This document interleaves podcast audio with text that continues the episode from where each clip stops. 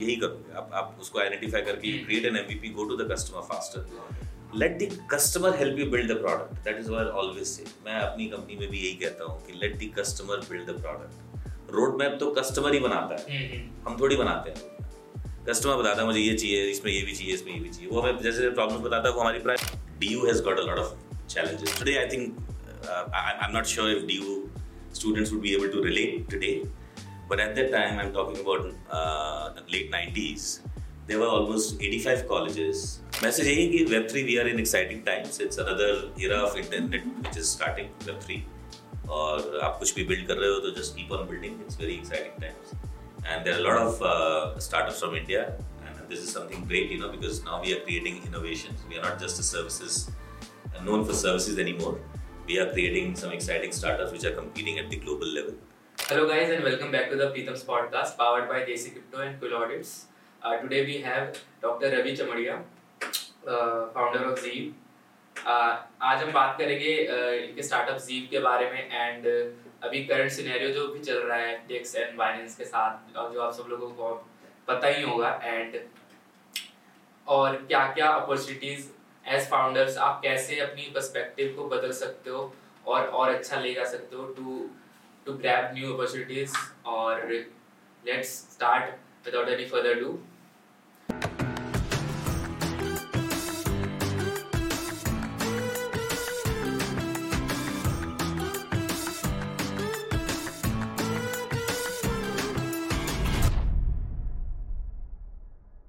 So welcome to the Preetam's podcast, sir.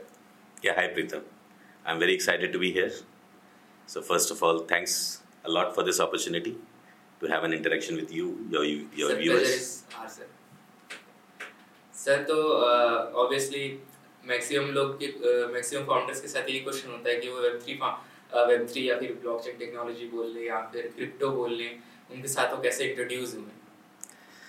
Yeah, so I think it was more of a chance discovery. I was into a fintech startup called Bistro Credit, and during that time I got upon Bitcoin white paper. It was in 2015. I read about smart contracts, and then I went a step back. और Bitcoin white paper जब एक बार पढ़ने के बाद में, then I realized this is something very exciting. So I think the technology itself excited. And the second, the philosophy behind the technology, that yes, decentralization or distributed technologies, this is the answer to some of the major problems that we see today in this society. So दोनों चीज़ें, philosophy और technology, दोनों चीज़ें बहुत attractive था. So then I started reading more about it, did some more research, and then finally planned on getting into it. And वैसे तो हम Zeeve की भी बात करेंगे, पर हम पहले मैं जानना चाहूँगा कि आपका फर्स्ट स्टार्टअप वो कौन सा था? वैसे तो आई नो, बट फिर भी for the viewers, and what was the motive behind starting up your first company? Yeah, so I was doing my medicine at that time, MBBS, and .com boom was happening. So I, along with some of my friends, we realized that DU has got a lot of challenges. Today I think I'm not sure if DU students would be able to relate today, but at that time I'm talking about late 90s, there were almost 85 colleges under DU. 80 to 85% of the people in DU used to come outside Delhi, और हर college के लिए एक अलग admission form भरना होता था और कुछ नहीं पता होता था कि क्या कट ऑफ्स होंगे, किस में एडमिशन मिलेगा. अब कुछ स्टूडेंट्स का प्रेफरेंस होता है to take a specific course, कुछ स्टूडेंट्स का प्रेफरेंस होता है to take a specific college, और ये बहुत डिफिकल्ट था उस समय असेस करना. और ये बहुत कॉमनली होता था कि मेरे को एडमिशन नहीं मिला बिकॉज मैं यहाँ पे हो सकता था बेस्ड ऑन कट ऑफ्स, लेकिन मैंने अप्लाई नहीं किया. तो लोग 5-10 कॉलेजेस में अप्लाई करते थे, they used to have lot of challenges. उसके अलावा DU में कुछ पता नहीं था कि मेरे को BCom ऑनर्स लेनी है या इको ऑनर्स लेनी है, इको ऑनर्स में होता क्या है, व्हाट द सिलेबस, कहीं कोई फॉर्मल कुछ भी नहीं था. I am talking about late 90s. It's a बहुत डिफिकल्ट सिचुएशन थी. So we thought of creating DU info. So we created a .com called DUinfo.com, and it became very very popular. In fact people started taking that as a formal informative centre for DU. और हमने उस समय I am talking about 1998, हमने data analytics का एक tool बनाया था जिसमें 5 साल का डेटा लेके हमने एक टूल बनाया कि आप अपने 12th की परसेंटेज डालो, अपनी चॉइस ऑफ कॉलेज या चॉइस ऑफ कोर्स डालो, and then based on last 5 years data it will tell you कि किस किस कॉलेजेस में आप अप्लाई करो, your probability is going to be more to get the admission. And it became instant hit. And I am talking about a time जब 60 रुपये देकर, कोई डेस्कटॉप लैपटॉप्स नहीं होते थे किसी के पास, लोग 60 रुपये देख के इंटरनेट कैफे जाते थे पर hour. They used to serve the internet. At that time, we used to have 2 million hits a month. So it was that popular. So it was the start of my journey into IT or internet, you can say. Okay, what was the inspiration? Inspiration problem solving ही था. हमेशा startup की inspiration तो हमेशा problems ही होती है. You see a problem and then you have an itch to solve it. You know, that's how and all the startups are born. If I'm not wrong, what was the name of the website? It's Duinfo.com. I exited in 2000, but very interesting journey. We had some good partners, good sponsorships. But उसके बाद फिर .com bubble burst हुआ, then you know fundings were very difficult to had, and business मैंने बताया कि उस समय internet penetration उतना था नहीं. So during the admission time, when we are actually solving a big challenge for the students, there was a lots and lots of excitement. But throughout the year, उसमें बहुत सारी चीज़ें करनी होती है फिर आपको, you know, to keep them excited, to keep them coming on site, how to generate more value. उस समय बहुत अच्छे business models भी, I'm talking about very early days of .com, जब business models बन ही रहे थे. So once .com bubble bursted in 2000, post that, you know, things started dragging down. Then I shifted to startup consulting. And then for many years, I did startup consulting, worked with quite a few US-based startups. Ideation से लेकर implementation तक, you know. Okay. Now cut to after multiple startups. Here we are with Zeeve, right? So let's talk about Zeeve. So Zeeve is a very interesting startup. Again, हमने जब blockchain में I started a company called Safogal. और Safogal में we were building products and solutions for enterprises in supply chain, financial services. और उस समय काम करते करते we realise that you know Web3 infrastructure, managing a blockchain infrastructure is entirely different than Web2 infrastructure, because it distributed technologies, आपका data multiple nodes पे होगा. तो और इसको मैनेज करने के लिए टूल्स नहीं है प्रॉपर, कोई ऑटोमेशन नहीं है. And that's where we started Zeeve to create an no code automation platform जिसके थ्रू आप ब्लॉकचेन का इंफ्रास्ट्रक्चर मैनेज कर सकते हो. तो जैसे आप suppose you are creating a decentralised app, और डिसेंट्रलाइज ऐप को आपको कनेक्ट करना है to blockchain, so you require an API. इधर you use a shared API और let's say you create a dedicated node of your own, और वो node से आप अपने सारे इंटरेक्शंस करोगे, और वो node in turn blockchain network से इंटरेक्शंस करेगा, right? So that's how the whole blockchain works, like where the communication move from one node to another and so on so forth. सो जब आपकी डैप को run करने के लिए you require a node in the vicinity, तो फिर हमने ये पूरा प्लेटफॉर्म बनाया जहाँ पे आप जस्ट वन क्लिक आप कोई भी नोड डिप्लॉय कर सकते हो. And we support 20 plus blockchain protocols, including Ethereum, Polygon, you know, and some of the new ones like Shardeum, etc. Or, इसके अलावा we support all the major cloud providers like AWS, Azure, Google Cloud, DU, Linode, and then we are adding more clouds to the fold. Plus, we after deployment, so deployment एक part हो गया major, where you know we provide automation, we provide security, reliable infrastructure. But then there is a continuous analytics and monitoring. Because आपने एक बार infrastructure बना लिया, जैसे you know, AWS में आपने क्लाउड बेस्ड ऐप डिप्लॉय कर ली, तो आपको चाहिए कंटिन्यूस मॉनिटरिंग हो, स्केलेबिलिटी हो, रिलायबिलिटी हो. So we have a very sophisticated security layer, क्योंकि एक चीज़ हम रियलाइज करते हैं specially for startups. So enterprise हमारे 2 टाइप के कस्टमर्स हैं, so one developers and startups and second enterprises. So enterprise की एक्सपेक्टेशन वही है जो Web2 में एक्सपेक्टेशन थी उनकी, कि हमें इंटरप्राइज ग्रेड इंफ्रास्ट्रक्चर चाहिए, solid scalability, reliability, uptime and security. तो वो हम इंश्योर करते हैं. And at the same time अगर आप स्टार्टअप्स को देखो या डेवलपर्स को देखो, obviously they can not hire a CISO to manage their security, so we are providing that additional layer of security. तो उनको कुछ नहीं करना, our platform will do everything, they will do the server hardening, following all the OS guidelines to you know manage the security on the platform. तो we ensure the complete reliable infrastructure. तो आपको मतलब $50 के अंदर you are getting enterprise grade infrastructure. That's one. Second, APIs में in fact we have launched a free API plan, free for ever, जिसमें 10 million API units हम दे रहे हैं पर month. So any developers, till the time they get into production and you know have got a heavy usage, they can actually use a free plan. So it will not cost them anything. So and that is just because we want more and more people to start adopting Web3 and get onto the Web3 wagon and start building on it. So initial build-up stage के अंदर every developer wants these some of the essential tools like Zeeve to be free so that they can build the app. तो जितने भी startup founder है वो सुन सकते हैं यहाँ पे कि कैसे वो how they can leverage Zeeve services and अगर हम अभी जो चल रहा है सिनेरियो, तो अभी कुछ दिन पहले मैं एक ट्रेडर से मिला रैंडमली कॉलेज के बाहर, वो भी एक कॉलेज स्टूडेंट है, तो ही वाज सेइंग कि अब Web3 का कुछ नहीं हो सकता, डाउन हो गया सब कुछ। मैंने बोला bro you are thinking from a perspective of trader, और फाउंडर के पर्सपेक्टिव से देखा जाए, बिजनेस अपॉर्चुनिटीज के पर्सपेक्टिव से या फिर टेक की जो भी अपॉर्चुनिटीज है उसके पर्सपेक्टिव से देखा जाए तो it just starting out. No, absolutely. See, FTX kind of scenario like Celsius happened, then FTX happened. ये सब चलता रहेगा, because अभी क्या है, proper formal regulations नहीं है, और most of the people who are running some very good startups in this space, उन्होंने self regulations implement किए हैं। तो अभी चीज़ें काफ़ी हे वायर है, जिसके कारण से the way I see it process are not very standardise और फॉर्मलाइज। तो ये तो खैर because the industry is growing, it's at early stages, but as far as tech is concern that's highly validated, तो उसमें कोई इशू नहीं है। ये सब इंसिडेंट से कोई फर्क नहीं पड़ता। 2008 क्राइसिस से ऐसा नहीं कि लोगों ने बिजनेस करना बंद कर दिया, राइट? और we did not see Apple grow और Amazon ग्रो और any other organisation grow, right?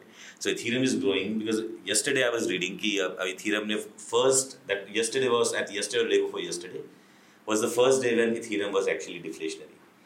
तो Ethereum ने EIP 1599 launch की थी, 1559 और 1599 last year, जिसमें they started burning all the transaction fee, और अब finally ये situation आ गई है कि when Ethereum has become deflationary. So there are lots and lots of exciting startups, a lot of innovations which are happening in this space that will continue to happen.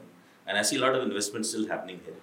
FTX जैसे setbacks आते हैं, they will have definitely it's having a huge impact on the industry as such, क्योंकि इससे investor confidence हिलता है, और नए जो घुस रहे होते हैं किसी एक industry में, they also feel a bit bad about it.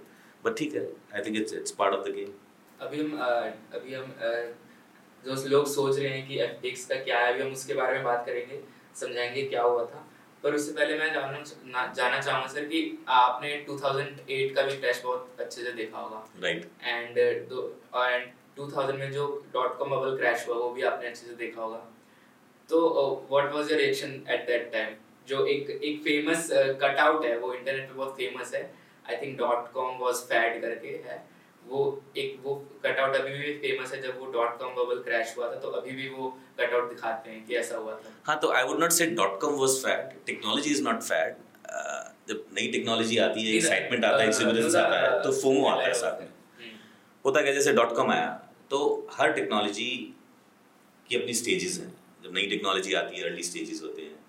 Early stages में क्या होता है कि you think about something innovative, how this technology, in what ways this technology can be used, right? और उसके बेसिस पे then you create models, you create a product और a platform और something similar, and then you try to validate that, you test it out how it goes. तो उससे बाद में धीरे धीरे टेक्नोलॉजी इस्टेब्लिश होती है, जैसे हम कहते हैं वैलिडेशन हो गया, कि आइडियाज वैलिडेट हो गए और टेक्नोलॉजी इस्टेब्लिश हो गई। अब .com में भी उसी फैड से ही हमारे पास we got naukri.com, we got shaadi.com, we got some very exciting ventures who are still existing, who have grown leaps and bounds last 20 years. तो ऐसा नहीं है। और उसी .com से finally what the way internet we see today, all the mobility, social media, everything has come out of that. But ये होता है कि जब नई टेक्नोलॉजी आती है तो शुरू में इन्वेस्टमेंट्स आते हैं, people start building on it, and then rest of the people who have not invested into the initial early stages, they feel left out. तो फिर वो FOMO create होता है, फिर बहुत सारा पैसा आता है, फिर बहुत सारे startups build करने लग जाते हैं, lot of me too's also start happening. और उसमें क्या होता है कि एक टाइम आता है जब चीजें ओवरबॉट हो जाती हैं, right? That happens in the stock market also, right? Stock market में अप्स एंड डाउन्स आते हैं, because sometimes the stock becomes oversold, sometimes they become overbought. जब ओवरबॉट होते हैं तो एक बार क्रैश आता ही है। तो .com में भी यही था। वैल्यूएशन जब एक्सपेक्टेड से बहुत ज़्यादा ओवरवैल्यूड स्टॉक्स जिसे हम कहते हैं, जब वो हो जाते हैं तो एक बार क्रैश आता ही आता है। 2008 was more of a greed in the financial sector, due to which 2008 crisis happened where, you know, again वही था कि सब FOMO feel करते हैं and then people, you know, start investing recklessly and 2008 was again, you know, our over-reliance on mortgages, that mortgages cannot fail and some of this. That एक movie है, The Big Short. The Big Short and the Marginal Call. Yeah. So I think जिसको recession या फिर जो अभी market में हो रहा है वो जाके देख सकते हैं, Marginal Call and The Big Short. These two movies will explain easily कि अभी सिनेरियो क्या चल रहा है, 2008 में क्या हुआ था और जब भी रिसेशन या फिर मार्केट डाउन होता है तो क्या सिनेरियो होता है। एंड अगर हम अभी की करंट सिनेरियो जो FTX के साथ हुआ, सर वो एक बार एक्सप्लेन करोगे सर आप व्यूअर्स को कि क्लैरिटी मिल जाए लोगों को क्या हुआ एग्जैक्टली। देखो इन शॉर्ट तो यही था कि जैसे you must have heard of a term called bank run. तो बैंक रन एक कॉन्सेप्ट है जहाँ पर we lose confidence on a bank and people start over drawing.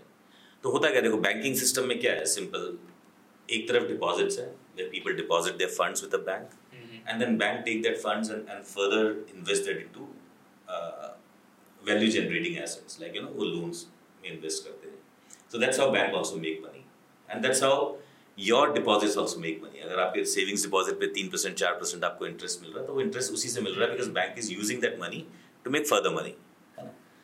अगर सडनली बैंक के पास ऐसा नहीं है कि आपने जितना पैसा डिपॉजिट किया बैंक के पास पड़ा हुआ है कि आप किसी दिन आपने बोला सबने एक साथ बोला कि हमें आज ही विड्रॉ करना है तो बैंक दे पाएगा, ऐसा नहीं होता ना। तो this whole operation is running based on confidence और trust on the bank. Bank run is a situation when you lose that trust and everybody start you know feeling किया मेरा पैसा डूब जाएगा and they start withdrawing all money and then sudden इतना withdrawal होगा तो bank उसको fulfil नहीं कर सकता।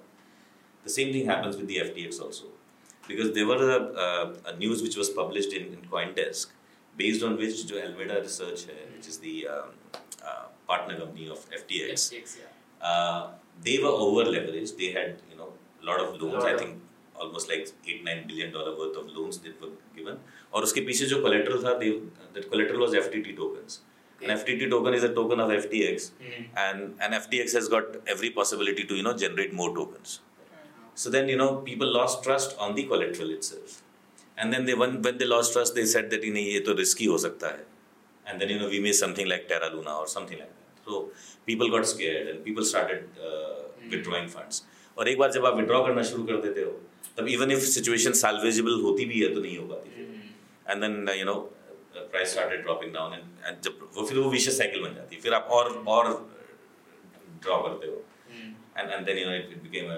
Effect and eventually you know billions of dollars were lost in a day.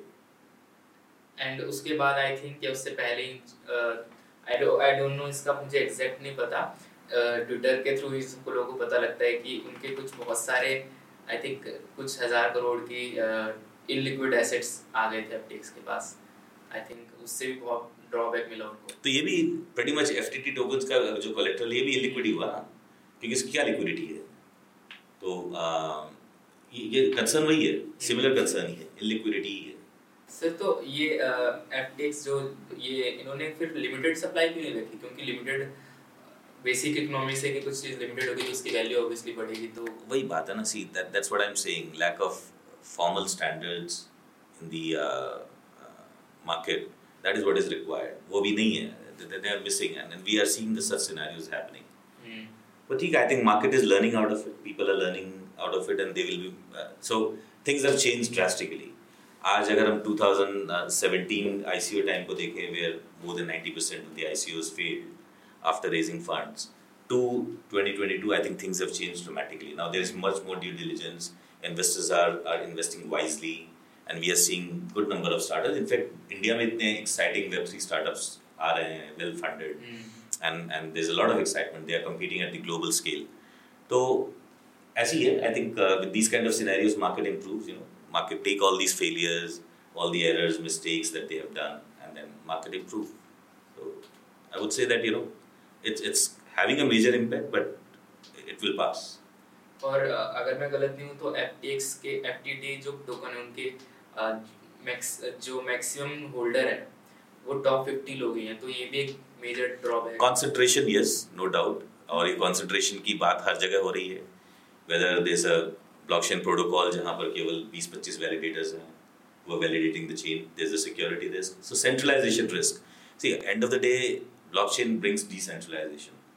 तो अगर आपके आर्किटेक्चर में, आपके बिजनेस मॉडल में अगर वो डिसेंट्रलाइजेशन नहीं है, तो then of course that risk will come. Yes, I understand that 100% decentralisation can not be achieved today, but at least that journey should be there. It should be highly decentralised to start with, and then there should be a clear target that we are going to reach to a level where we will have 100% decentralization. Just like DeFi में भी देख रहे हैं, it's pretty good, you know, they have got a you know, smart contract based lending protocol or exchange protocol, and then the organization which is managing these dApps, उन्होंने भी अपने governance token launch किए हैं, so that you know, voting based mechanisms हैं, किस type के changes करें, क्या updates करें.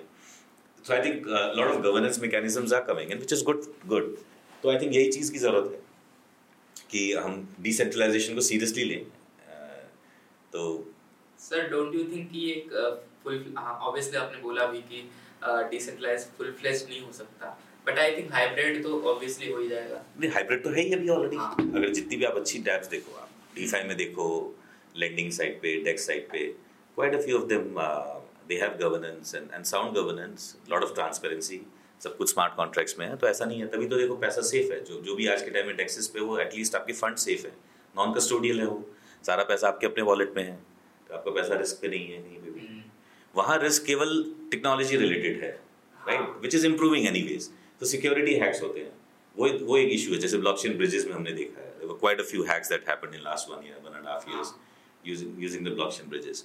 एंड तो ठीक है, टेरा में जैसा हुआ एल्गोरिथमिक स्टेबल कॉइन में, बट ये तो टेक्नोलॉजी साइड पे है, that can be rectified, right.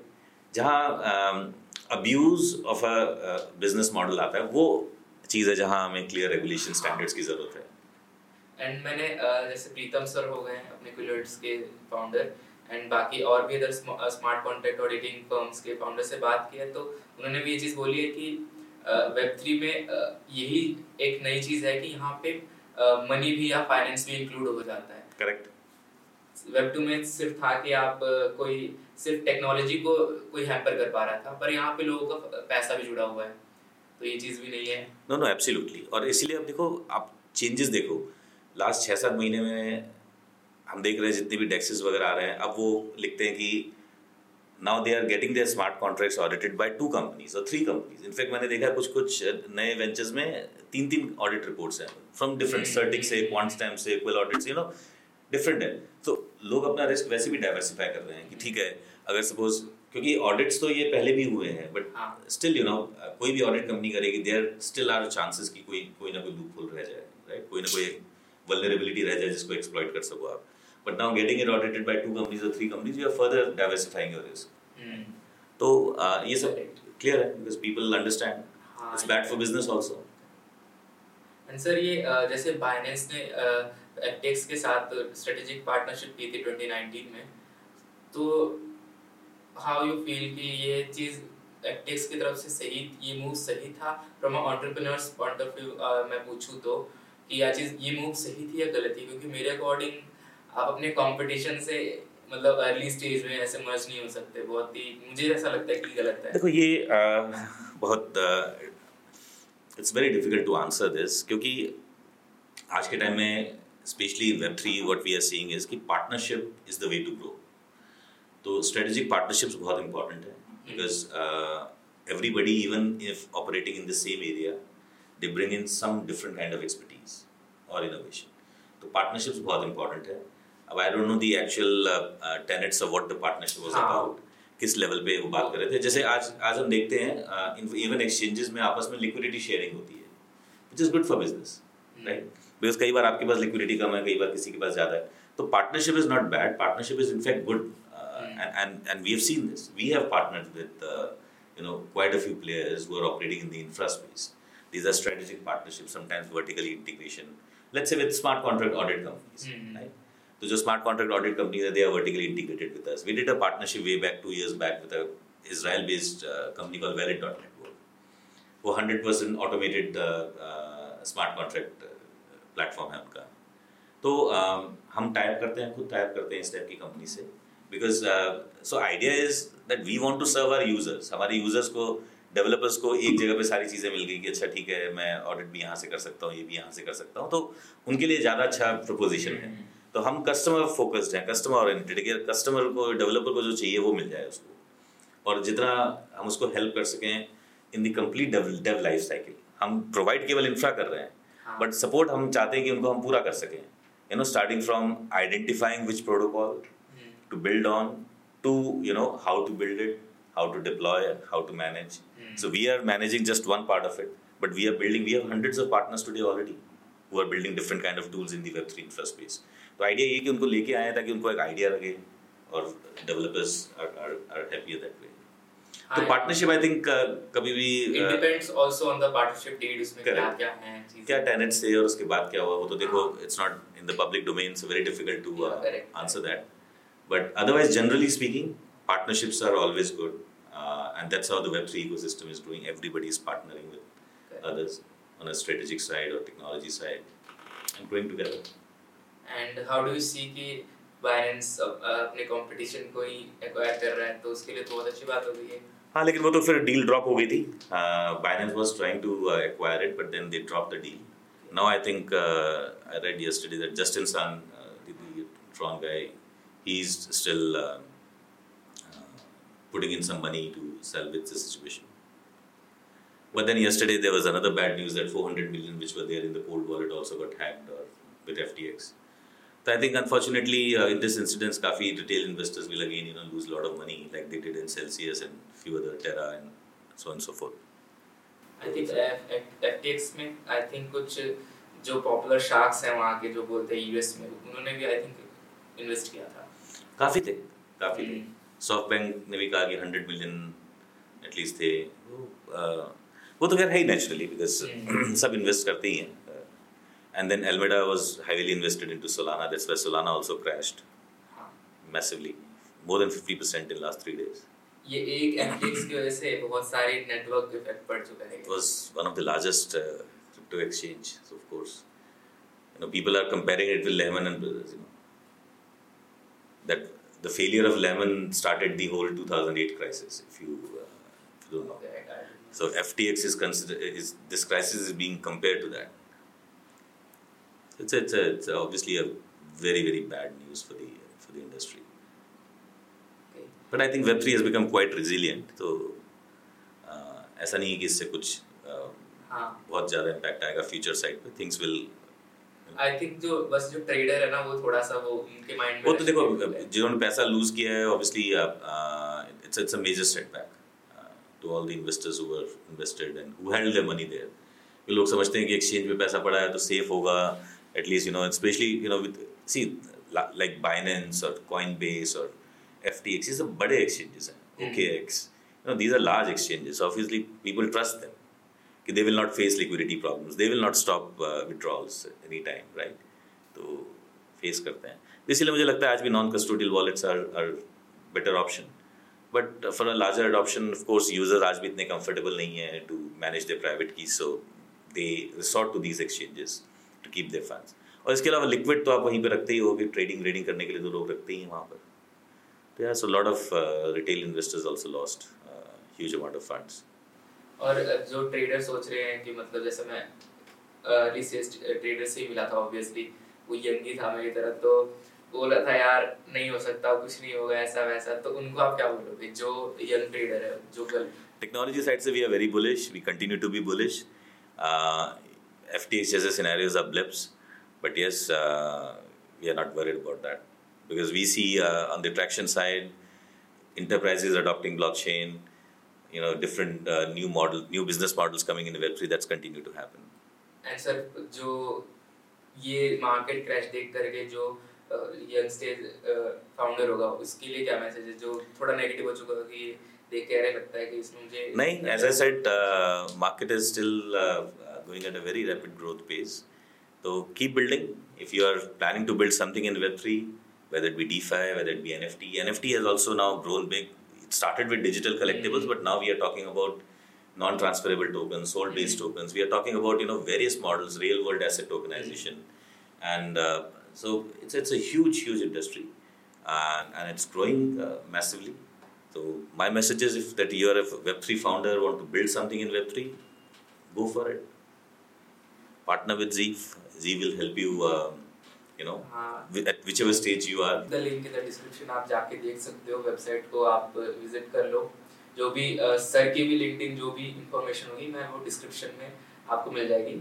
और सर, आपको ऐसा नहीं लगता कि यही network effect या फिर indirect effect मेटा पे पड़ रहा है, जैसे उनको भी थोड़ी loss झेलनी पड़ रही है और मार्केट स्टॉक मार्केट में उनके प्राइसेस भी कम हो रहे हैं काफी. हाँ, वो ये है कि बिकॉज अभी right now this is investment stage. See what Meta is doing is something very different. Meta is building the necessary infrastructure for metaverse. They are building the essential infrastructure tools. It's like जैसे telecom में हुआ कि आपने optic fibre layout किया. While till the time you are laying it out, of course you are investing into it. You are not expecting anything in return in the first year or second year. तो वो तो ठीक है. तो Meta के साथ अभी ये है. हाँ, स्टॉक प्राइस वगैरह तो इम्पैक्टफुल होती है because people investors always want quick results. But the way I see it, what I read, that Meta is still building the very solid infra for Metaverse. And that infra is not only for Meta. That infra can be used by other Metaverse startups. Or, I don't know what they are doing with funds. Funds are, of course, it's billions of dollars they have already invested into Meta. So I'm not privy to what kind of other kind of information. But it's too early. I think for Metaverse to happen, it's too early. It will take some time before, that whatever kind of experiences we are talking about, कि Metaverse में ऐसा experience होगा, so that, जैसे हम अभी real यहाँ बैठे हैं, real studio में बैठे हैं. If this kind of experience can be we can get using a virtual means, then we are talking about, real Metaverse. So it's going to take time. I think they were planning from 2015 itself. अभी उन्होंने 2019, 2020 में Meta इन्होंने कर दिया. वरना they were planning, I think 2015 से वो plan कर रहे थे. हाँ, तो हर टेक्नोलॉजी को बिल्डिंग ब्लॉक्स चाहिए होते हैं. हाँ, टेक्नोलॉजी सोलो में नहीं ग्रो कर सकती ना. उसके जो भी नेसेसरी जिसे हम कहते हैं इकोसिस्टम, तो हर टेक्नोलॉजी का अपना एक इकोसिस्टम, वो इकोसिस्टम कंपोनेंट्स नहीं होंगे तब तक आप ग्रो नहीं कर सकते. राइट. आज अगर हम आईफोन को भी देखते हैं, जब उन्होंने कहा स्मार्टफोन्स आ गए, स्मार्टफोन्स में टच स्क्रीन आ गई, तो टच स्क्रीन अपने आप में एक अलग technology which Apple didn't build. Right. Touch screen तो अलग टेक्नोलॉजी बनी ना. तो अगर वो नहीं होती तो स्मार्टफोन्स आज जिस टाइप का एक्सपीरियंस हम देखते हैं वो नहीं हो सकता. सिमिलरली मेटावर्स में भी there are lot of building blocks that are still being built. वो सारे बनेंगे, then we will realise the actual immersive experiences. The term use करते हैं, वो टर्म तभी रियलाइज होगा. और इसके लिए तो पूरा ऑब्वियसली स्ट्रक्चर चाहिए होगा, इकोसिस्टम चाहिए होगा. ऑक्यूलस वगैरह जो भी आ रहे हैं, हमारे वीआर सेट्स आ गए. और मुझे ऐसा लगता है कि काफी लोगों ने बोला भी है कि सब सोचते हमेशा हमें वो VR सेट्स पहनने पड़ेंगे, पर I think it will be like कि आप फोन में भी आप गेम की तरह यूज कर सकते हो मेटावर्स को. या that is what evolution is all about. धीरे धीरे टेक्नोलॉजीज और बेटर होगी और यूजर फ्रेंडली होगी. Right. The initial smartphones were very bulky. हां, बट धीरे धीरे ऐसे ही होता है. जब इनिशियल फोन, मैंने पहला फोन अपना लिया था 97 में, पैनासोनिक का एक बड़ा सा हैंडसेट था. Used to weigh like almost I don't know 300 gram like का क्यूबिडल बॉक्स. हां, तो 300 350 ग्राम्स का वो होता था. And the calls used to charge 32 rupees per minute cost लगती थी उस समय. इनकमिंग वो 16 रुपीस पर मिनट. तो ऐसे ही है. But now you don't even know that incoming has charges. Right. तो ऐसी चीजें चेंज होती हैं. और सर, मैंने देखा है टेक्नोलॉजी मैच्योर होती है. Instagram में भी आपका वॉलेट कनेक्ट करने का ऑप्शन आ चुका है. हां, राइट. ये चीज मुझे नहीं लग रहा था कि Insta has done a partnership with Polygon where now different kind of assets, digital assets on your Insta can be quickly converted into NFT and then you can sell those NFTs. वो तो definitely NFT के classic piece है. That again is a big news for both Insta as well as Polygon.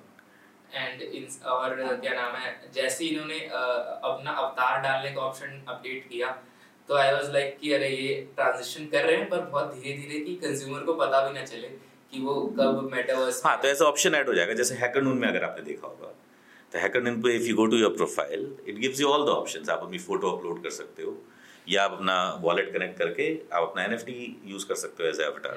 तो HackerNoon तो that kind of options are now being given. So lot of these connects interfaces have been built जो web 2 to web 3 का जो transition है ना, उसको enable कर रहे हैं. And people have started using their NFT avatars as avatars or profile pics. हाँ, और सर मैंने देखा है कि जो वेब 2 गेम्स हैं कुछ अगर मैं स्पेशली BGMI जिसको PUBG भी बोल सकते हैं हम, वो भी एक ऐसा फीचर डाल रहे हैं कि metaverse kind of a feature है। बस उन्होंने ब्लॉकचेन अभी डिप्लॉय नहीं किया कुछ भी टेक पॉइंट ऑफ व्यू से, पर कंज्यूमर के हैबिट पॉइंट ऑफ व्यू से वो उन्होंने कुछ शेयर पार्क करके कोई फीचर है उसमें, आप जाइए वहाँ पे आप अपने को गेमर्स के साथ जो भी गेमिंग बॉडी है उनके साथ आप बस चिल कर सकते हैं, खेलना नहीं बस चिल कर सकते हैं। ओके, तो मेरा एक लाउंज टाइप हो गया। हाँ, तो मेरा एक दोस्त है उसने ऐसा मुझे फीचर बताया था, मैं समझ गया कि पक्का ये लोग भी इसी में ट्रांजिशन कर रहे हैं। राइट, एंड ऑब्वियसली रोब्लॉक्स में भी कुछ ऐसे गेम्स हैं जो ऐसा फीचर है और बहुत दिनों से उनमें, और रोब्लॉक्स मुझे लग रहा है कि बिकॉज ऑफ रोब्लॉक्स का फीचर जो यंग जनरेशन हमसे भी छोटी जो 9-10 साल के बच्चे हैं वो उनको एज कंज्यूमर देखा जाए तो वो मेटावर्स में जल्दी ट्रांजिशन कर लेंगे, क्योंकि मैंने काफ़ी मतलब मैं जो गेमर्स होते हैं उनसे बहुत बातें करता हूँ, तो मैंने 9-10 साल के बच्चों से बहुत बात किया है तो उन्हें वो फीचर बहुत अच्छा लगता है। और मैंने पूछा क्यों अच्छा लगता है, क्योंकि मुझे कंज्यूमर के बारे में जानना है और कि क्या करने वाले क्या नहीं करने वाला वो। उसने बोला अच्छा लगता है, इजी टू यूज है, ऐसा बोला उसने। राइट, तो I think easy to use और दूसरा फिर कनेक्शंस है ना, कनेक्शंस है और कन्वर्सेशंस हैं, वो सबको चाहिए आज के टाइम पे। गेमिंग में भी अगर आप देखो आज के टाइम में सबसे ज्यादा गेम्स वही चलते हैं जहाँ पर पीपल मल्टीप्लेयर जितने गेम्स होते हैं, लोग कोलैबोरेट करते हैं आपस में, टीम्स कोलैबोरेट करती हैं, then they play because उस कोलैबोरेशन के टाइम में they are not just collaborating on the game, you know they are spending some time together also, तो वही चीज़ है वो। But I think social gaming में थोड़ा सा mainstream होने में बहुत time है थोड़ा।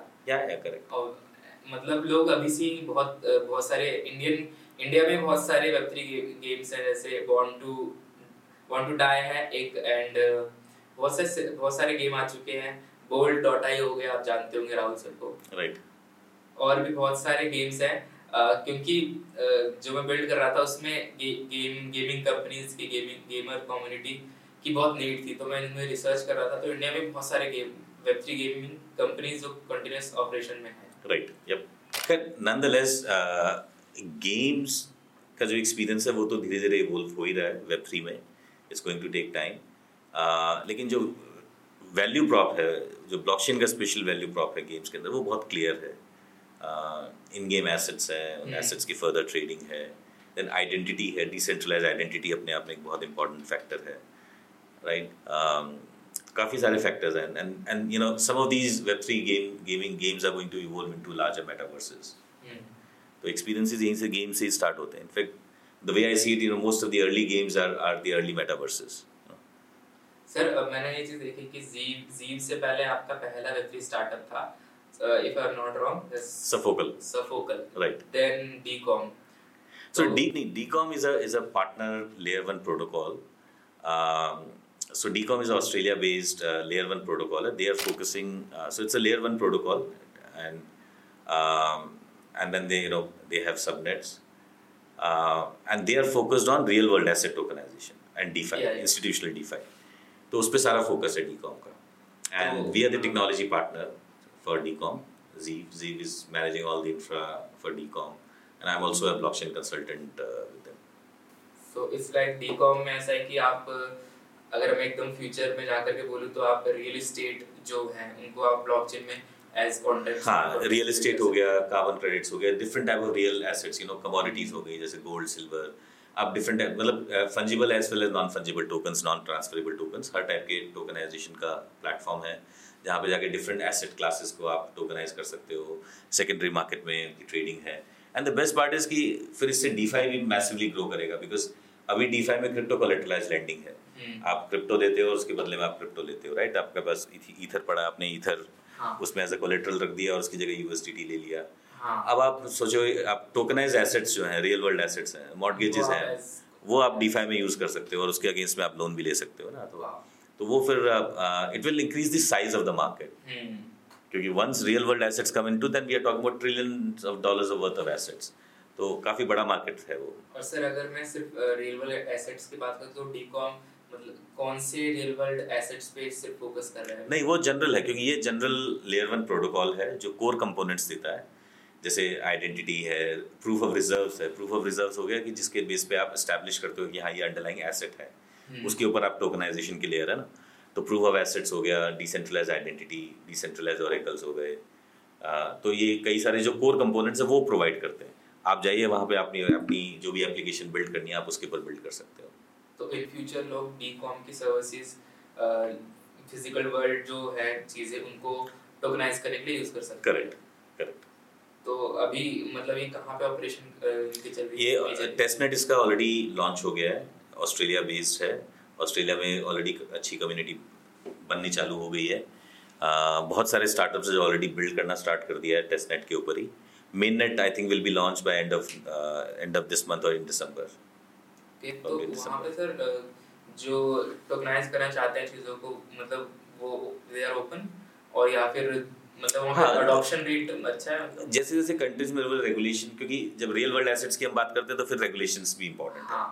तो जैसे जैसे रेगुलेशन आ रहे हैं, जैसे आज के टाइम में यूरोप में अगर आप देखोगे या कुछ कंट्रीज हैं जिन्होंने globally equity tokenization proper legalise कर दिया है, फॉर्मलाइज कर दिया है, उसके स्टैंडर्ड्स रेगुलेशंस आ गए हैं प्रॉपर।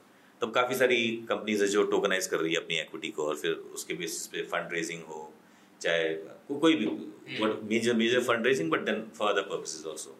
फिर फ्रैक्शनल एनएफटीज का कॉन्सेप्ट है रियल एस्टेट में, आर्ट में, बहुत सारे एरियाज़ के अंदर। तो अब जैसे जैसे लीगल फ्रेमवर्क बिल्ड होता जाएगा, रेगुलेटरी फ्रेमवर्क बनता जाएगा, तो ये टोकनाइजेशन भी आप देखोगे विल बिकम वेरी कॉमन और काफ़ी होने लग जाएंगे।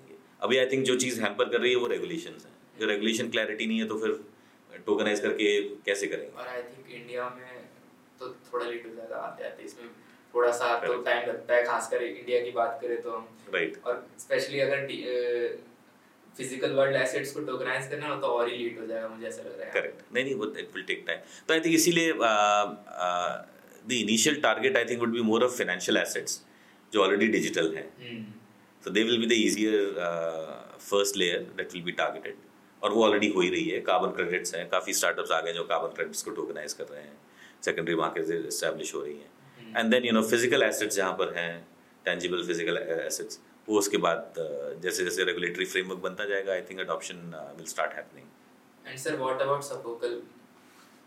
It was the first Web3 startup. तो या तो सफोकल में हम इंटरप्राइज प्रोडक्ट्स से स्टार्ट किया था, जैसे ट्रेड फाइनेंस हो गया, इनवॉइस डिस्काउंटिंग, या फिर supply chain track and trace. तो ये सारे इंटरप्राइज प्रोडक्ट्स एंड सॉल्यूशंस उसमें बनाए थे। We work with quite a few enterprises. तो एक्साइटिंग जर्नी थी, लेकिन उसी जर्नी के दौरान हमने इंफ्रा को अपॉर्चुनिटी देखी कि infra is a big opportunity because यहाँ पर काफ़ी चैलेंजेस हैं, प्रॉब्लम्स हैं, और हम खुद भी फेस करते थे। तो we face those problems first hand. तो we had a good knack कि किस टाइप की प्रॉब्लम्स आती हैं और क्या हमें करना है इसके लिए बना। तो that's how Zeeve was born. हमने पहले प्रोडक्ट बनाया था अपने कंजम्पशन के लिए, but then we realise that yes this is something that you know. तो देन फिर हमने सफोकल से मूव करके Zeeve इनकॉर्पोरेट किया, Zeeve से स्टार्ट किया। In a layman's language Zeeve is a Web3 का AWS। हाँ, आप कह सकते हो। करेक्ट।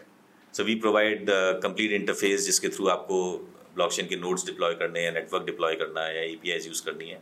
आप सिंपली आओ, रजिस्टर करो, you can start using. Most of the platform is do it yourself, except for sometimes you know enterprises may require legacy integrations. बाकी सारा do it yourself है, आओ अपना connect करो and get started. You can start consuming infrastructure. And we have a very large team, a very solid expert team which manages everything. We are a team of 100 people now and we manage the full infrastructure at the back. जैसे मैंने बता दिया है कि description में मैंने Zeeve का सब कुछ info दे दिया है, तो जिनको भी interesting लग रहा है ये सुन के तो they can take their services and all. And sir, अगर मैं बोलूँ तो जो कि मार्केट में स्पेशली Web3 की वजह से हर दिन कुछ ना कुछ नया आता है, और फाउंडर्स के लिए थोड़ा सा Web2 में मुझे आसान लगता है चीज़ों के साथ कोप अप करने में, पर मुझे ऐसे पॉडकास्ट भी करना पड़ता है, फाउंडर्स के साथ मिलना पड़ता है। एंड Web3 में चीज़ें यूँ बदलती है कि मतलब पता नहीं चलता कि अगले दिन सुबह उठते कौन सी न्यूज़ मिल जाएगी। तो सर आप कैसे कोप अप करते हो? मतलब नहीं, I think lot of reading, क्योंकि नई एक्साइटिंग चीज़ें तो हो ही रही हैं। और एक तो आई रीड अ लॉट। सुबह स्टार्ट ही उसी से करता हूँ, read whatever news are there, some exciting announcements, whatever happen, so CoinDesk, CoinTelegraph, you know, some of the DeFi, some of the regular publications that I subscribe to.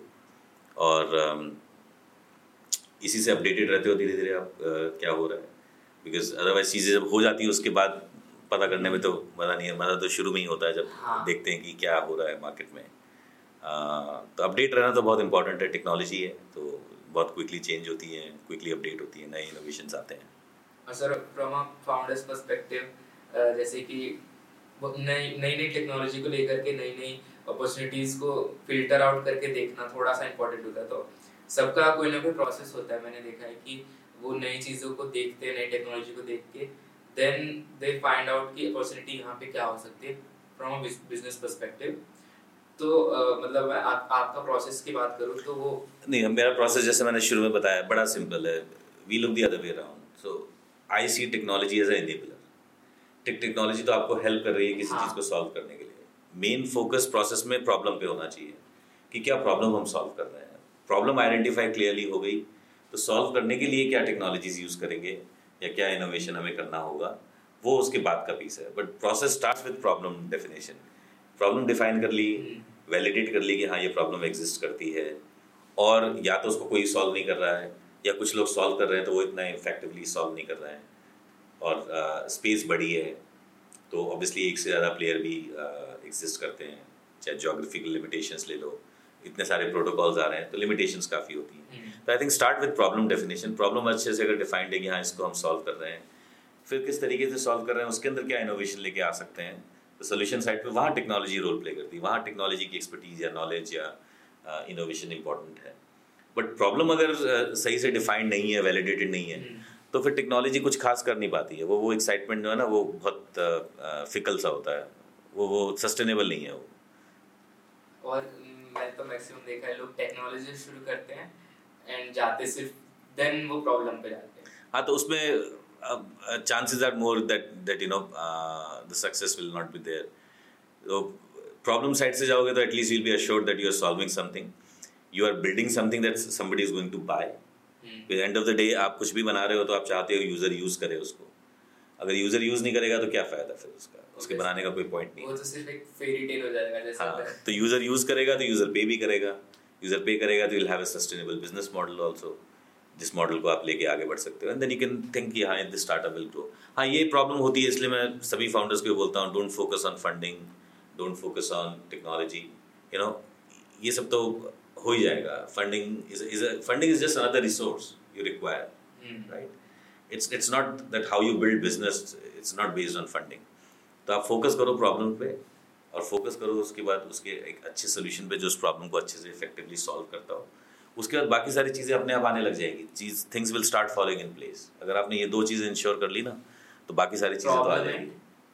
उसके बाद उसके लिए app solution, फिर उसके बाद सारी चीज़ें आने लग जाएंगी। एक बार आपने वैलिडेट कर दिया तो उसके बाद में फंडिंग वंडिंग किसी चीज़ की प्रॉब्लम नहीं होती है, because investors ultimately their business is to give funding. वो भी ऐसे स्टार्टअप्स देखते हैं यहाँ जो रियल प्रॉब्लम सॉल्व कर रहे हैं, जो सस्टेनेबल है, जो आगे ग्रो करेगा and you know will grow 5x 50x 500x, तो वो भी इसी में इन्वेस्ट करते हैं। And sir one way to validate a problem is कि आपने वो प्रॉब्लम खुद ही फेस की हो, एक्सीलेंट है वो। And what are the other ways आपके अकॉर्डिंग? देखो एक्सपीरियंस से ही आता है, कोई बुक नहीं है जिसको आप पढ़ के जान सको कि ये 5 प्रॉब्लम्स है जो सॉल्व करनी है, राइट। तो ये आप धीरे धीरे एक्सपीरियंस करते हो, इसीलिए आप देखोगे स्टार्टअप्स मोस्टली अपने डोमेन से निकल के आते हैं। कोई अपने एक फिनेंस में कोई कुछ कर रहा था और फिर उसे लगा कि यार एक ही प्रॉब्लम है जो मैं करंटली सॉल्व नहीं कर पा रहा, देन ही अटेंडेड सम ब्लॉकचेन कॉन्फ्रेंस, उसने ब्लॉकचेन टेक्नोलॉजी देखी और तक से उसको लगा कि यार ये जो प्रॉब्लम थी ये इस टेक्नोलॉजी से सॉल्व कर सकता हूँ, राइट। तो वैसे ही आइडियाज़ आते हैं। तो आइडियाज़ का कोई शॉर्टकट तो नहीं है, मतलब मुझे तो नहीं मिला। मुझे तो लगता है कि धीरे धीरे एक्सपीरियंस करते हो, आप पढ़ते हो, जानते हो, अटेंड करते हो, कॉन्वर्सेशंस में जाते हो, यू लिसन, कुछ ना कुछ आइडियाज़ आते हैं फिर। एंड सर अगर हमने फेस ना किया प्रॉब्लम पर, कोई और फेस कर रहा है और एक बहुत बड़ी एक कम्युनिटी है जो फेस कर रही है, तो then we can, अगर या 100% ऐसा नहीं कि फेस खुद ही करने की ज़रूरत है। कई चीज़ें होती है बहुत कॉमन है, जैसे आज अब just imagine grocery startups you know happened almost 5-6 years back, big basket आया and then I also work with a grocery startup called grocer max. which was later acquired by Tata. तो लेकिन किसी ने उस समय मिल्क बास्केट जैसा concept नहीं सोचा था, और ये प्रॉब्लम जेन्युइनली सब फेस करते हैं। फैमिली तो सब देखते हैं कि सुबह उठे तो पता लगा कि यार अभी अंडे नहीं है, अब नियर बाय शॉप तो 8 बजे खुलेगी, ठीक है, और किसी को स्कूल जाना है, किसी को कॉलेज जाना है, किसी को कुछ चाहिए, वो चाहिए, वो आपको उसी समय 5 बजे चाहिए। Now Amazon is not helping you out, not big basket is not helping you out. Very simple problem जो हम डेली देखते हैं। तो प्रॉब्लम देखने की बात है, बस you know you need to see that problem. कोई भी फेस कर रहा हो, doesn't matter. It was very exciting idea. I think इससे कि मतलब समरी निकल के आ रही है कि क्यूरियस रहो प्रॉब्लम्स को नोटिस करने के लिए, राइट? जैसे वो स्टीव जॉब्स का था, स्टे हंग्री स्टे फॉलिश, मतलब बेसिक चीज़ें, पर वो अलग बात है कि बेसिक चीज़ें समझ नहीं आती लोगों को कभी कभी। तो प्रॉब्लम तो देखो ज़रूरी है, अदरवाइज तो फिर क्या होता है, वो it becomes a futile exercise. You build something, then you try to sell it and then nobody is buying it, it becomes a difficult exercise. और सर जैसे कि एक लास्ट दो टॉपिक पे बात कर लेते हैं कि पहले कि आप कौन कौन सी वेबसाइट्स हो गई या फिर न्यूज़लेटर्स हो गए अपने आप को अपडेट करने के लिए यूज़ करते हैं ताकि जो सुन रहा है व्यूअर वो जान पाए। हाँ देखो, एक तो if you are new to blockchain, if you want to understand what blockchain is, I would always recommend to start with bitcoin white paper. Read the bitcoin white paper and you'll get to know what blockchain is all about, because वो white paper केवल technology paper नहीं है। It's a paper which talks about the whole philosophy behind blockchain, whole economics behind blockchain, because it has got a very sound economic model, which is very important to understand blockchain, how incentives work, and how you can create, properly. You can ensure that stakeholders are aligned with the overall objective of something. तो वो economic incentives alignment जो है ना, वो बहुत बहुत अच्छे से किया हुआ technology के साथ. So that's a good starting point. And then of course, read Ethereum white paper to know more about how smart contracts, what flavor smart contracts added to the whole Bitcoin piece, right? तो इससे आपको वो technology का समझ में आएगा। Continuous updates में जैसे मैंने बताया CoinDesk, CoinTelegraph, Defined, and there are quite a few crypto publications which continuously publish all the news, and they also cover some of the startups, what is happening. और इसके अलावा फिर आप जैसे Google news, Google alerts is a very simple way. तो Google alert पे आप अपने 2-3 कीवर्ड्स ब्लॉकचेन, डीफाई, एनएफटी, जिसमें भी आपका इंटरेस्ट हो वो कीवर्ड्स आप डाल सकते हो। तो फिर आपके पास डेली डाइजेस्ट आने लग जाती है। फिर picks up news from across the world and then compile them and send it across to you.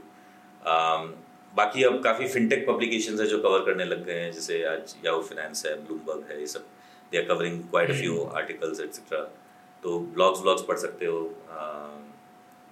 कई सारे लिंक्डइन पे ग्रुप्स हैं कुछ ब्लॉकचेन के which gets you can get access to some good articles etcetera what is happening. And sir second thing is कि जैसे कि what are the common mistakes that early stage founder makes, क्योंकि आपने multiple companies start करी scratch से, then you are successfully running Zeeve now.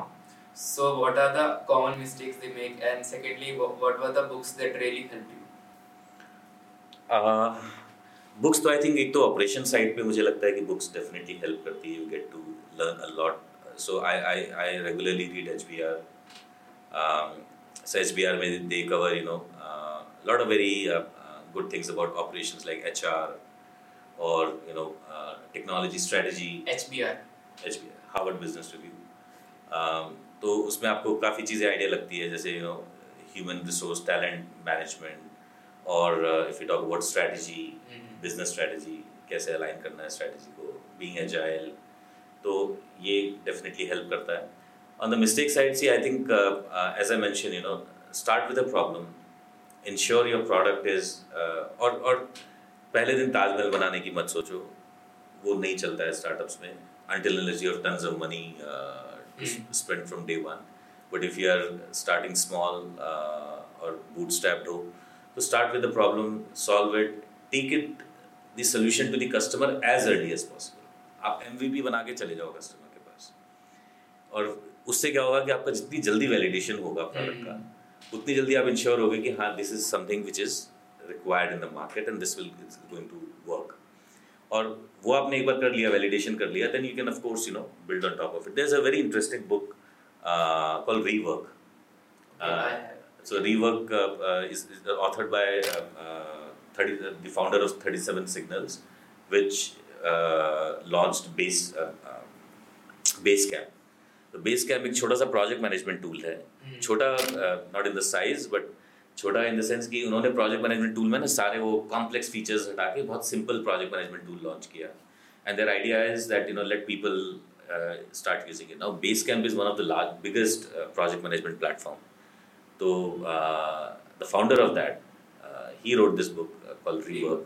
तो rework में भी उसने यही कहा कि आप जितनी जल्दी जाओगे अपने प्रोडक्ट को मार्केट में लेके, it's you know yesterday also I met very interesting, I met the co founder of LambdaTest.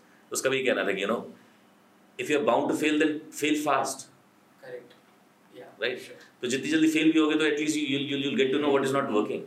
नहीं तो आप एक चीज को लेके लगे रहोगे जो बनाए जा रहे हो तो कोई पॉइंट नहीं है उसका. तो take your product to the customer, create an MVP, minimum viable product, उसको कस्टमर के पास लेके जाओ, वैलिडेशन करो, and then you will have ample of time to you know keep building on it. उसके बाद और फीचर्स और वो सब तो जो बेल्स एंड विसल्स हैं, फ्रिल्स हैं, वो तो ऐड हो जाएंगी, उसमें कोई प्रॉब्लम नहीं है.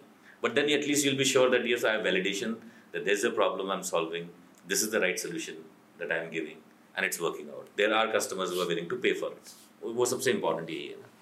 और काफी लोग मैंने देखा है कि नहीं पहले build कर लेते हैं अच्छे से, पूरा अच्छे से कर लेंगे. मैंने फिर मैं थोड़ा confusion में आ गया कि कहीं मैं तो गलत नहीं हूँ कि पहले build कर लेते हैं उसके बाद market करना शुरू करेंगे, customer के पास लेके जाएंगे. तो starting से मेरे मन में था कि मतलब ले जाना चाहिए था obviously. पर इतने उसने मतलब एक बंदे ने मेरे को इतने एग्जांपल्स दे दी कि उस स्टार्टअप में भी फाउंडर्स ने ऐसा किया था कि सब कुछ बना लिया, उसके बाद लेके गए, बाद में 6 महीने तक काम करते रहे. तो आई वाज लाइक कि कहीं वो सही तो नहीं कह रहा है. नहीं देखो, whatever I am telling you is based on my experience and whatever experiences I have read from other startups. Idea simple सा ही है कि प्रोडक्ट तो आपको इवेंचुअली बनाना ही है, आप वो सारे फीचर्स ऐड करोगे ही करोगे. अगर आप एक सपोज कंपैरेटिव प्रोडक्ट लॉन्च कर रहे हो, let's say today you are launching a CRM. Now there are thousands of CRM which are already there in the market. तो ऑफ कोर्स अगर आप एक सीआरएम बना रहे हो, या तो आप उसके अंदर बना रहे हो कि मैं एक स्पेसिफिक इंडस्ट्री के लिए बना रहा हूँ, या स्पेसिफिक यूज केस के लिए या डोमेन के लिए बना रहा हूँ, तब तो आप ये एमवीपी वाला अप्रोच ले सकते हो. अगर आप एक जनरल पर्पज सीआरएम लॉन्च कर रहे हो तो आप आज के आपके टाइम में पास जोहो है, हबस्पॉट है, सेल्सफोर्स है. तो आपको कम्पीट करने के लिए फिर एक प्रोडक्ट बनाना होगा ना जो उसके साथ कम्पीट करे. तो उसमें आपको वो फीचर्स भी डे वन से चाहिए होंगे जो उसके अंदर है. Then it becomes a different scenario. But अगर आप एक नए प्रोडक्ट पे काम कर रहे हो जो प्रॉब्लम सॉल्व करने के लिए एग्जिस्टिंग वो नहीं है कि हाँ ये सारी चीज़ें ऑलरेडी है, या फिर आपने अपनी उसमें निच जो हम कहते हैं identify the niche within the, हाँ, तो आप अपनी निच आइडेंटिफाई अगर कर लोगे एक बार कि हाँ इस जगह पर मैं ऑपरेट करूँगा, मैं केवल इतना ही पीस करूँगा, है ना, और उस पीस के अंदर कंपैरेटिव प्रेशर नहीं है, तो वहाँ पर आप यही करोगे. आप उसको आइडेंटिफाई करके you create an MVP, go to the customer faster, let the customer help you build the product. That is what always say मैं अपनी कंपनी में भी यही कहता हूँ कि let the customer build the product. Road map तो customer ही बनाता है, हम थोड़ी बनाते हैं. रोड मैप कस्टमर बताता है मुझे ये चाहिए, इसमें ये भी चाहिए, इसमें ये भी चाहिए. वो हमें जैसे प्रॉब्लम्स बताता है वो हमारी प्रायोरिटी बन जाती है. हो सकता है हमारे रोड मैप पे हो 6 महीने बाद में कोई फीचर हमें करना है, लेकिन आज कस्टमर्स 2-3 कस्टमर्स की डिमांड आई कि नहीं ये फीचर हमें चाहिए, तो हम उसको 6 महीने बाद से उठा के अभी ले आते हैं उसको रोड मैप में. बिकॉज अल्टीमेटली जो कस्टमर्स को चाहिए वो प्रायोरिटी है ना हमारे लिए. लेकिन बाकी तो ये है कि अपने हाथ एक बार डालने ही पड़ते हैं, और till you get your own hands dirty तब तक वो समझ में आता नहीं है. और फिर डिवाइसेस भी होते हैं. सिर्फ बाहर से हम किसी भी प्रॉब्लम, स्टार्टअप, इनोवेशन के बारे में पढ़ते हैं ना, तो वो मैं आपको बता दूँ वो बहुत ही हाई लेवल पिक्चर होती है. जब आप एक्चुअली किसी प्रोसेस में घुसते हो तब आपके नुएंसेस आपको पता लगते हैं. फिर आपको पता लगता है कि एक्चुअल में प्रॉब्लम क्या है. प्रॉब्लम के भी अलग रेमिफिकेशंस होते हैं. ये प्रॉब्लम जो हमें दिखती है सामने वो हो सकता है इतनी बड़ी प्रॉब्लम ही ना हो, प्रॉब्लम ही कोई और हो ले उससे रिलेटेड. तो इसीलिए आप देखोगे बहुत सारे स्टार्टअप्स ना डिटोर करते हैं, दे स्टार्ट विद समथिंग और फिर पता लगता है कि अरे यहाँ तो प्रॉब्लम ही कुछ और है, तो वो मूव कर जाते हैं. बट जो वो मूवमेंट ऐसा नहीं है कि वो एकदम ड्रेस्टिकली डिफरेंट होता है. वो स्टार्ट जिस चीज़ से किया होता है उसी से रिलेटेड ही होता है. लेकिन अगर आप उसको बाद में देखोगे 2-3 साल बाद पता लगेगा कि यार ये तो कुछ और कह रहे थे, ये बना रहे हैं लेकिन ये बना कुछ और ही रहे हैं, है ना. तो कई इसलिए मैं कहता हूँ कि एक बार घुस जाओ, अंदर घुस जाओगे तो फिर then you will start identifying nuances also. वो आपको बाहर से पढ़ने से कभी नहीं मिलेंगे, किसी से सुनने से कभी नहीं आएंगे. वो तो खुद ही अंदर जाते हैं ना, तब पता लगता है कि रियल प्रॉब्लम क्या है और क्या हम कर सकते हैं, what better we can do. और वहाँ पे बहुत इंटरेस्टिंग आपको आइडियाज़ भी मिल जाते हैं, जो आइडिया पता लगता है आपके कंपेटिटर्स या एग्जिस्टिंग प्लेयर्स सॉल्व ही नहीं कर रहे हैं, जो आप सॉल्व कर सकते हो। जैसे आप अगेन मिल्क बास्केट, मतलब टाइम पे तो खेला ना, हाँ डिलीवरी ना। और मैंने ये भी चीज़ देखी है कि अगर कोई कॉम्पिटिटर है आपका, मतलब मैंने पता नहीं आई थिंक इनोवेट का जो को फाउंडर है वो बता रहे थे कि जब अडॉप्शन नहीं हुई थी कोवर्किंग स्पेस की, जब वीवर्क आया था और हमने उस टाइम जब वीवर्क आया था और हमने उस टाइम कुछ भी शुरुआत नहीं की थी और वीवर्क ने हमारा आधा काम कर दिया इंट्रोड्यूस करके, राइट। तो आई थिंक ये भी एक अच्छी बात है कि अगर कोई बड़ा प्लेयर आ रहा है कोई 0-1 गेम में और वो वैलिडेट करके दे रहा है तो आपका टाइम और रिसोर्सेज बच सकते हैं। एब्सोल्युटली, वो तो है। देखो, you should learn from other founders, no doubt, because they have taken the step. But what I am trying to say is कि वो तो आपको करना ही करना है, but that will not give you a complete picture. उसके बाद जब आप खुद घुसोगे then you will get some more interesting ideas that will come out of it. और बाकी शेयर्ड इकोनॉमी तो खैर no doubt, the whole concept of shared economy with Uber coming in, Airbnb coming in, WeWork coming in, so ये तो खैर बहुत exciting है। Again ये भी देखो, नॉर्मल प्रॉब्लम है, सबको पहले से पता थी कि एक तरफ स्पेस नहीं है, एक तरफ एम्प्टी स्पेस पड़ी है, आइडल स्पेस पड़ी है। आइडल कैपेसिटी, आज हम ऑपरेशंस में भी यही कहते हैं ना कि जितनी आइडल कैपेसिटी को रिड्यूस करो उतना अच्छा है, इसको यूटिलाइज करो, जितना यूटिलाइजेशन बढ़ाओ। फैक्ट्री के टाइम से पढ़ते आ रहे हैं, बट हम अपने चारों तरफ आइडल कैपेसिटीज देखते हैं। ये सारे स्टार्टअप उसी कॉन्सेप्ट पे थे कि कैसे यूज किया जाए उसकी कैपेसिटी को। आई थिंक मैंने इतनी बुक तो नहीं पढ़ी जितनी आपने पढ़ी होगी रिलेटेड स्टार्टअप्स, बट मैंने पढ़ के ये एक चीज जानी है कि मतलब आप कितनी भी बुक्स पढ़ लो पर चीजें मैक्सिमम आपको चीजें एक्ट करके ही समझ आएंगी। एग्जैक्टली यही पॉइंट है। तो हम पॉडकास्ट को रैप अप करते हैं, और कुछ आपको कुछ कहना हो यंगस्टर्स को, जो अभी कुछ फाउंडर्स होंगे जो देख रहे हैं, काफी Web3 फाउंडर्स में भी बहुत सारे मैंने यंग लोगों को देखा जो कि they are building really cool stuff, and उनको भी मैं लेके आने वाला हूँ वैसे। तो उनके लिए आपको कोई मैसेज देना हो तो? मैसेज यही कि Web3 we are in exciting times, it's another era of internet which is starting Web3, और आप कुछ भी बिल्ड कर रहे हो तो just keep on building, it's very exciting times. And there are lot of startups from India, and this is something great, you know, because now we are creating innovations, we are not just services known for services anymore, we are creating some exciting startups which are competing at the global level. So I think keep building, keep innovating. तो मैं Zeeve and sir की जो भी information है वो description में डाल दूंगा, एंड और हम रैप अप करते हैं ये पॉडकास्ट को। होपफुली हम बाद में भी रवि सर को पॉडकास्ट पे लेके आएंगे, जो भी चीज़ें आपको समझनी होगी सर से, अगर आपको लगता है कि और चीज़ें जाननी है। एंड मैं स्पेशल थैंक्स कहूँगा quill audits and Desi crypto को। एंड क्विल ऑडिट्स एक स्मार्ट कॉन्ट्रैक्ट ऑडिटिंग फर्म है जो कि ग्लोबली बहुत अच्छा कर रही है, एंड उनकी भी इंफॉर्मेशन आपको डिस्क्रिप्शन में मिल जाएंगी। And talking about Desi crypto, Desi crypto is one of the best marketing companies in Web3, and they are doing very well, and globally वो भी अपनी marketing services देते हैं, उनके भी information आपको description में मिल जाएंगी। And thank you Ravi sir, thanks for coming on my podcast, and thank you guys, next podcast में मिलते हैं, thank you.